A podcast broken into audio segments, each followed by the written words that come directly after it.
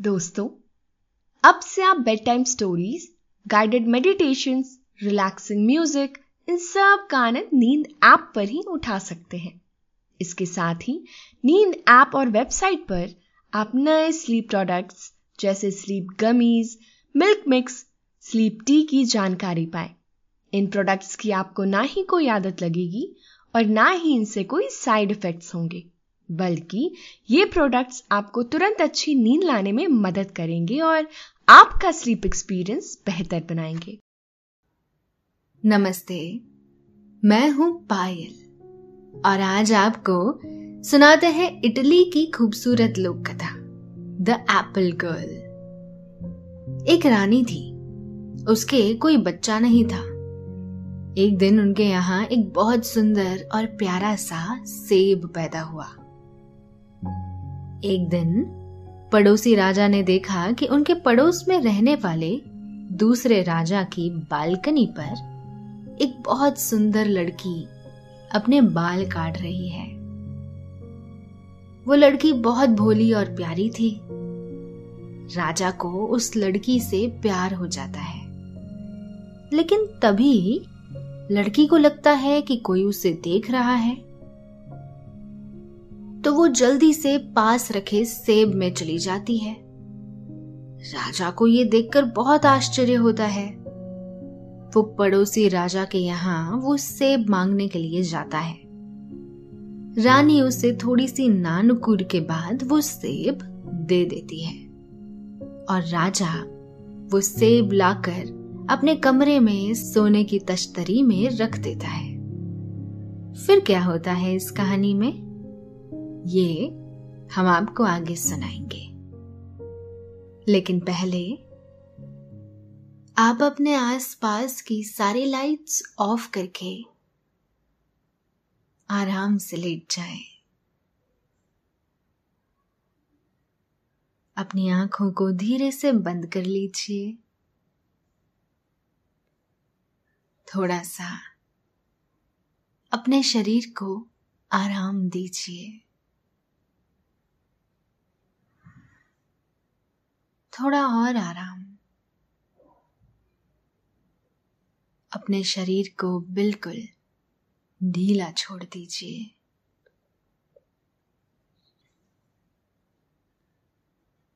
कोई टेंशन नहीं, कोई तनाव नहीं। अपने दिमाग में चल रहे सभी विचारों को, चिंताओं को त्याग दे।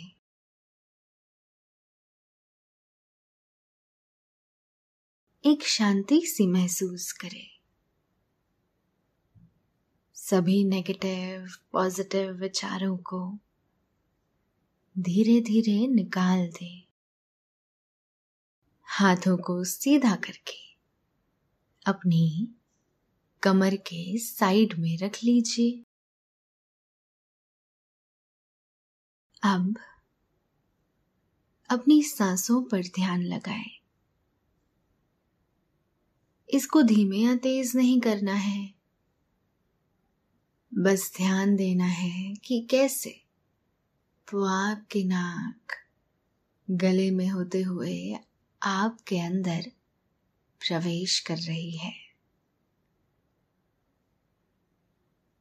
और कैसे वो आपके गले और नाक के माध्यम से वापस बाहर निकल रही है। आपका मन शांत, एकदम शांत होता जा रहा है। आप बहुत अच्छा महसूस कर रहे हैं। खुद को काफी हल्का फील कर रहे हैं। सब तरफ शांति ही शांति है, सुकून है, खामोशी है। बहुत साल पुरानी बात है, इटली में एक राजा और रानी थे। दोनों खुशहाल थे और उन्हें किसी चीज की कमी नहीं थी, बस उन्हें एक ही फिक्र थी कि उनके महल में अब तक किसी बच्चे की किलकारी नहीं गूंजी थी। एक दिन राजा और रानी खिड़की के पास खड़े थे। वो खिड़की महल के बाग में खुलती थी। रानी ने एक सेब के पेड़ की तरफ देखते हुए कहा, काश जिस तरह से पेड़ में सेब फले हुए हैं, वैसे ही मेरी गोद में सेब जैसा सुंदर और प्यारा सा एक बच्चा होता तो कितना अच्छा होता। इस बात के कुछ दिनों बाद ही रानी गर्भवती हो गई। इस बात से राजा और रानी बहुत खुश हुए। रानी ने समय पूरा होने पर किसी बच्चे की जगह एक सेब को जन्म दिया, लेकिन ये सेब दुनिया के दूसरे तमाम सेबों से ज्यादा लाल और खूबसूरत था। राजा और रानी ने उसे कुदरत का उपहार समझा और उस सेब को ही बच्चे के तौर पर स्वीकार कर लिया। राजा ने एक सुंदर सी सोने की तश्तरी में उस सेब को सजाकर उसे बालकनी में रख दिया। राजा और रानी दोनों ही उस सेब को बहुत स्नेह करते। राजा के महल के सड़क के दूसरी तरफ एक दूसरे राजा का महल था। एक दिन सुबह के समय दूसरे महल का राजा खिड़की के पास खड़ा बाहर के नजारे ले रहा था। तभी उसने देखा कि उसके सामने वाले महल की बालकनी में एक बहुत सुंदर लड़की खड़ी है। वो अभी नहाकर निकली थी शायद और अपने भीगे बालों को संवार रही थी। वो लड़की सेब जैसी गुलाबी और प्यारी थी। उस राजा ने इससे पहले इतनी सुंदर लड़की नहीं देखी थी।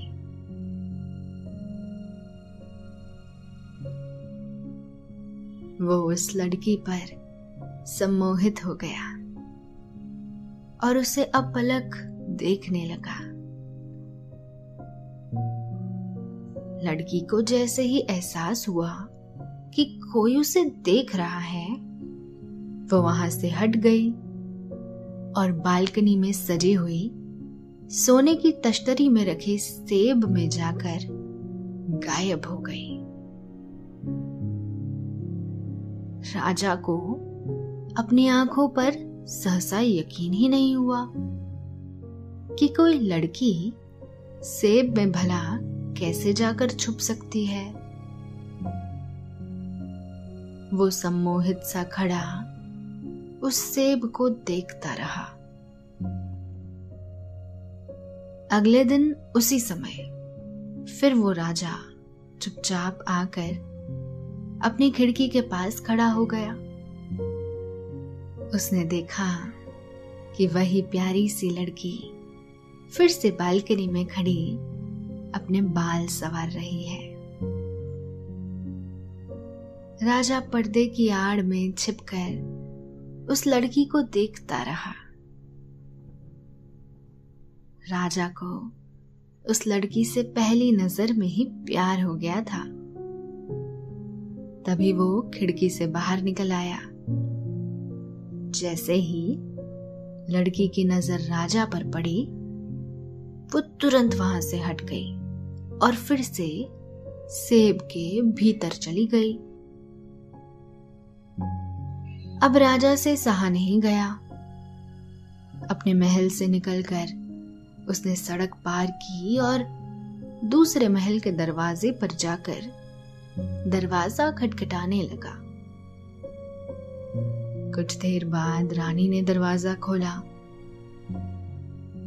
राजा ने अपना परिचय देते हुए कहा, मैं आपका पड़ोसी राजा हूं। रानी ने उसका स्वागत करते हुए कहा, कृपया आप अंदर आइए और हमें अपने स्वागत का मौका दीजिए। रानी ने राजा को ले जाकर महल में बिठा दिया। उसके बाद उससे पूछने लगी, जी कहिए, कैसे आना हुआ? राजा ने तनिक सकुचाते हुए कहा, मैं आपसे कुछ मांगने आया हूं। रानी ने राजा का संकोच दूर करते हुए कहा, आप बेफिक्र होकर कहें, हम आपके पड़ोसी हैं और हम आपकी इच्छा का पूरा सम्मान करेंगे।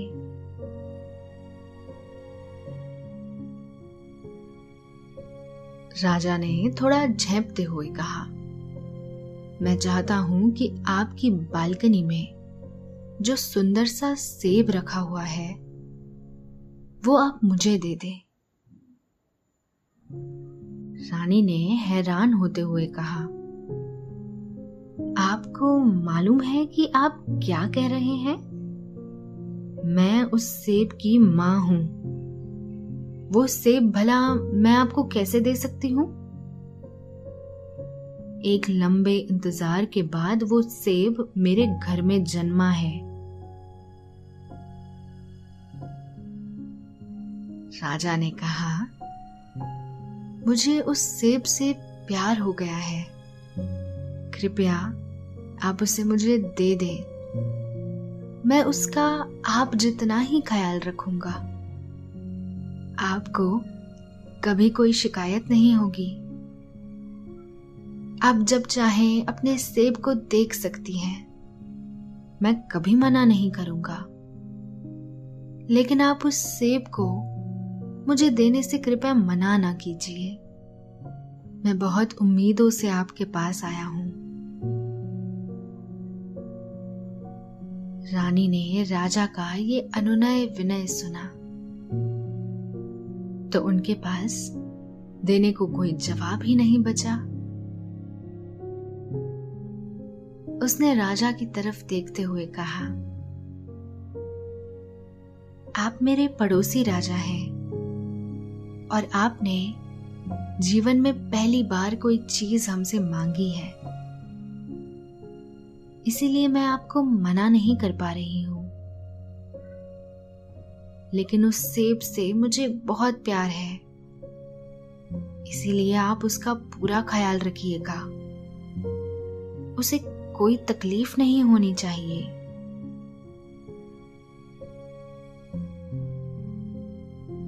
राजा ने वादा किया कि वो उन्हें निराश नहीं करेगा।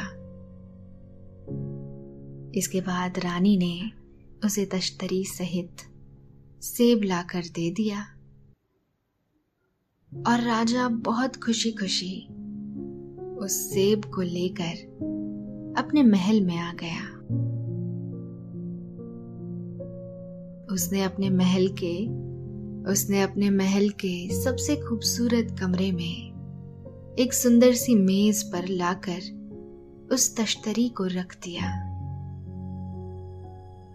मेज पर उसने चांदी का एक कंघा और परफ्यूम की शीशी भी रख दी।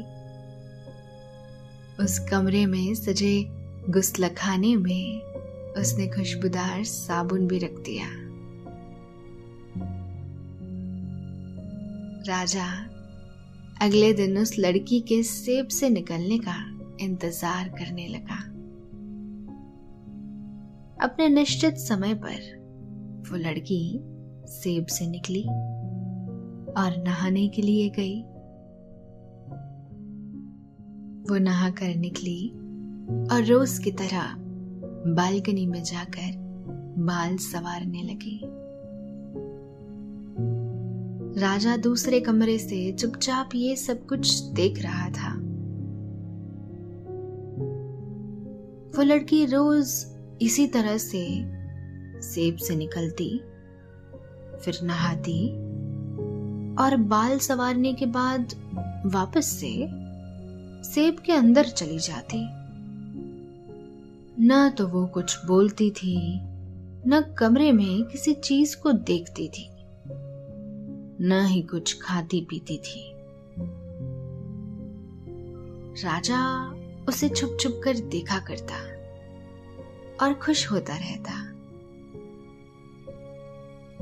सब कुछ ऐसे ही चलता रहा। ये राजा अपनी सौतेली माँ के साथ महल में रहता था। उसकी माँ को इस बात की बड़ी टोह रहने लगी कि अब उसका बेटा महल से बहुत कम बाहर निकलता है और बहुत ज्यादा खुश रहता है।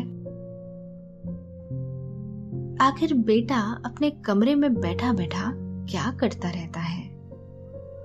वो इस राज को जानने के लिए बेचैन रहने लगी।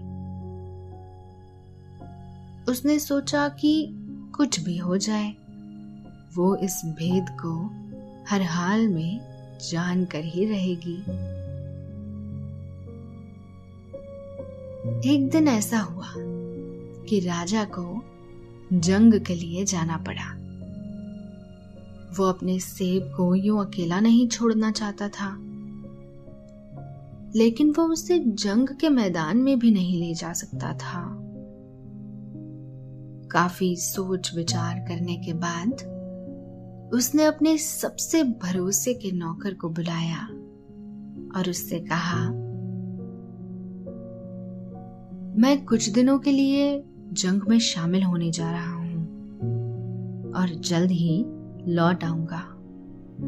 मेरे पीछे मैं तुम्हें अपने कमरे की चाबी दे जा रहा हूं, लेकिन ख्याल रखना कोई मेरे कमरे में जाने ना पाए, किसी भी हाल में जाने ना पाए। और हाँ, वहां पर मेज पर एक सेब रखा हुआ है, उसे छूना भी मत। उसके सामने रोज चांदी का साफ कंघा रख देना। उस सेब में एक सुंदर सी लड़की रहती है, अगर वो कोई चीज मांगे तो उसे तुरंत पूरा कर देना। उसे किसी भी हाल में कोई परेशानी नहीं होनी चाहिए। राजा ने जाते हुए नौकर से फिर कहा, अगर उस लड़की को जरा सी भी तकलीफ हुई तो मैं तुम्हें सख्त सजा दूंगा। नौकर ने राजा को आश्वस्त करते हुए कहा, आप बेफिक्र होकर जाइए महाराज, मैं उस सेब और उस सेब वाली लड़की की हिफाजत अपनी जान से भी ज्यादा करूंगा। आपके पीछे उस कमरे में किसी को भी नहीं जाने दूंगा। राजा के महल से जाने के बाद रानी को उसके कमरे में राज जानने का मौका मिल गया। वो पूरी कोशिश में रहने लगी कि किसी तरह से वो उसके कमरे में घुस जाए, लेकिन उसे इसका अवसर ही नहीं मिल रहा था। उसने नौकर से उस कमरे की चाबी मांगी तो नौकर ने क्षमा मांगते हुए साफ मना कर दिया। कह दिया राजा ने किसी को भी उस कमरे में जाने से मना किया है। अब तो रानी को पूरा यकीन हो गया कि उसके कमरे में जरूर कोई राज छुपा है। वो उस कमरे में जाने के लिए बेचैन हो गई। एक दिन उसने उस नौकर के खाने में सोने वाली बूटी मिला दी। खाना खाते ही नौकर गहरी नींद में सो गया। इसके बाद रानी ने उस कमरे की चाबी चुरा ली और चुपचाप कमरे के अंदर चली गई। उसने बेटे के राज को जानने के लिए पूरे कमरे को उलट पुलट डाला, लेकिन वहां उसे कोई खास बात नजर ही नहीं आई। वो बैठकर सोचने लगी कि आखिर उसका बेटा अपने कमरे में ऐसा क्या छिपा कर गया है कि वो किसी को कमरे में जाने ही नहीं देना चाहता। तभी उसकी नजर मेज पर रखे एक बहुत खूबसूरत सेब पर पड़ी। उसके मन में उस सेब को खाने की इच्छा जाग उठी। रानिया हमेशा अपने पास एक छोटा सा चाकू रखती है, सो रानी ने वो चाकू निकाला और उससे सेब को काटने लगी। जैसे ही उसने सेब काटना शुरू किया कि अंदर से जोर से चीखने की आवाज आई। चीख की आवाज सुनकर रानी डर गई। उसने जल्दी से सेब को तश्तरी में रख दिया और कमरे में ताला लगाकर उसकी चाबी नौकर की जेब में रखकर वहां से भाग खड़ी हुई। सुबह जब नौकर की आंख खुली तो उसे नहीं मालूम था कि उसके सोने के बाद क्या कुछ हो गया है। वो कमरे में गया तो उसे सेब थोड़ा सा कटा हुआ मिला। वो काफी घबरा गया। उसने तुरंत कमरे में ताला लगाया और भागकर अपनी चाची के पास पहुंचा और चाची को सारा मांजरा कह सुनाया। उसकी चाची जादूगरनी थी। उसने अपने भतीजे से कहा, वो लड़की जरूर किसी जादू के असर में है। इसके बाद उसने दो पाउडर निकाले। एक पाउडर उस सेब के लिए जिस पर जादू किया गया था और दूसरा उस लड़की के लिए जिस पर जादू का असर था। इसके बाद उसने वो दोनों पाउडर मिला दिए और अपने भतीजे से कहा, तुम ये पाउडर ले जाओ और उस सेब पर छिड़क देना। इस तरह से जादू का असर खत्म हो जाएगा और वो लड़की जादू के असर से आजाद हो जाएगी। नौकर तेजी से भागता हुआ वापस कमरे में पहुंचा और पाउडर को सेब पर छिड़क दिया। पाउडर सेब पर छिड़कते ही वो दो हिस्सों में बट गया और उसमें से वो सुंदर सी लड़की बाहर निकल आई। उसके हाथ पर एक जगह पट्टी बंधी हुई थी। उसी वक्त राजा भी लौट आया और वो सीधे अपने कमरे में पहुंचा। राजा को देखते ही सेब वाली लड़की ने कहा, क्या तुम यकीन करोगे कि तुम्हारी मां ने मुझे ये चोट पहुंचाई? अगर मैं जोर से न चीखी होती तो मेरा न जाने क्या हाल करती, लेकिन तुम्हारे नौकर ने मेरा बहुत ख्याल रखा, जिसकी वजह से मैं ठीक हो सकी। बल्कि उसी की वजह से ही मैं जादू के असर से बाहर आ सकी। राजा ने उसके सामने जरा सा झुकते हुए कहा, मैंने तुम्हारा बहुत इंतजार किया। आज तुम्हें यूं बात करते हुए देखकर मैं बहुत खुश हूं। क्या तुम मुझसे शादी करोगी? सेब वाली लड़की ने शादी के लिए हामी भर दी और तुरंत ही शादी की तैयारियां शुरू हो गई। कुछ दिनों बाद दोनों की धूमधाम से शादी हो गई।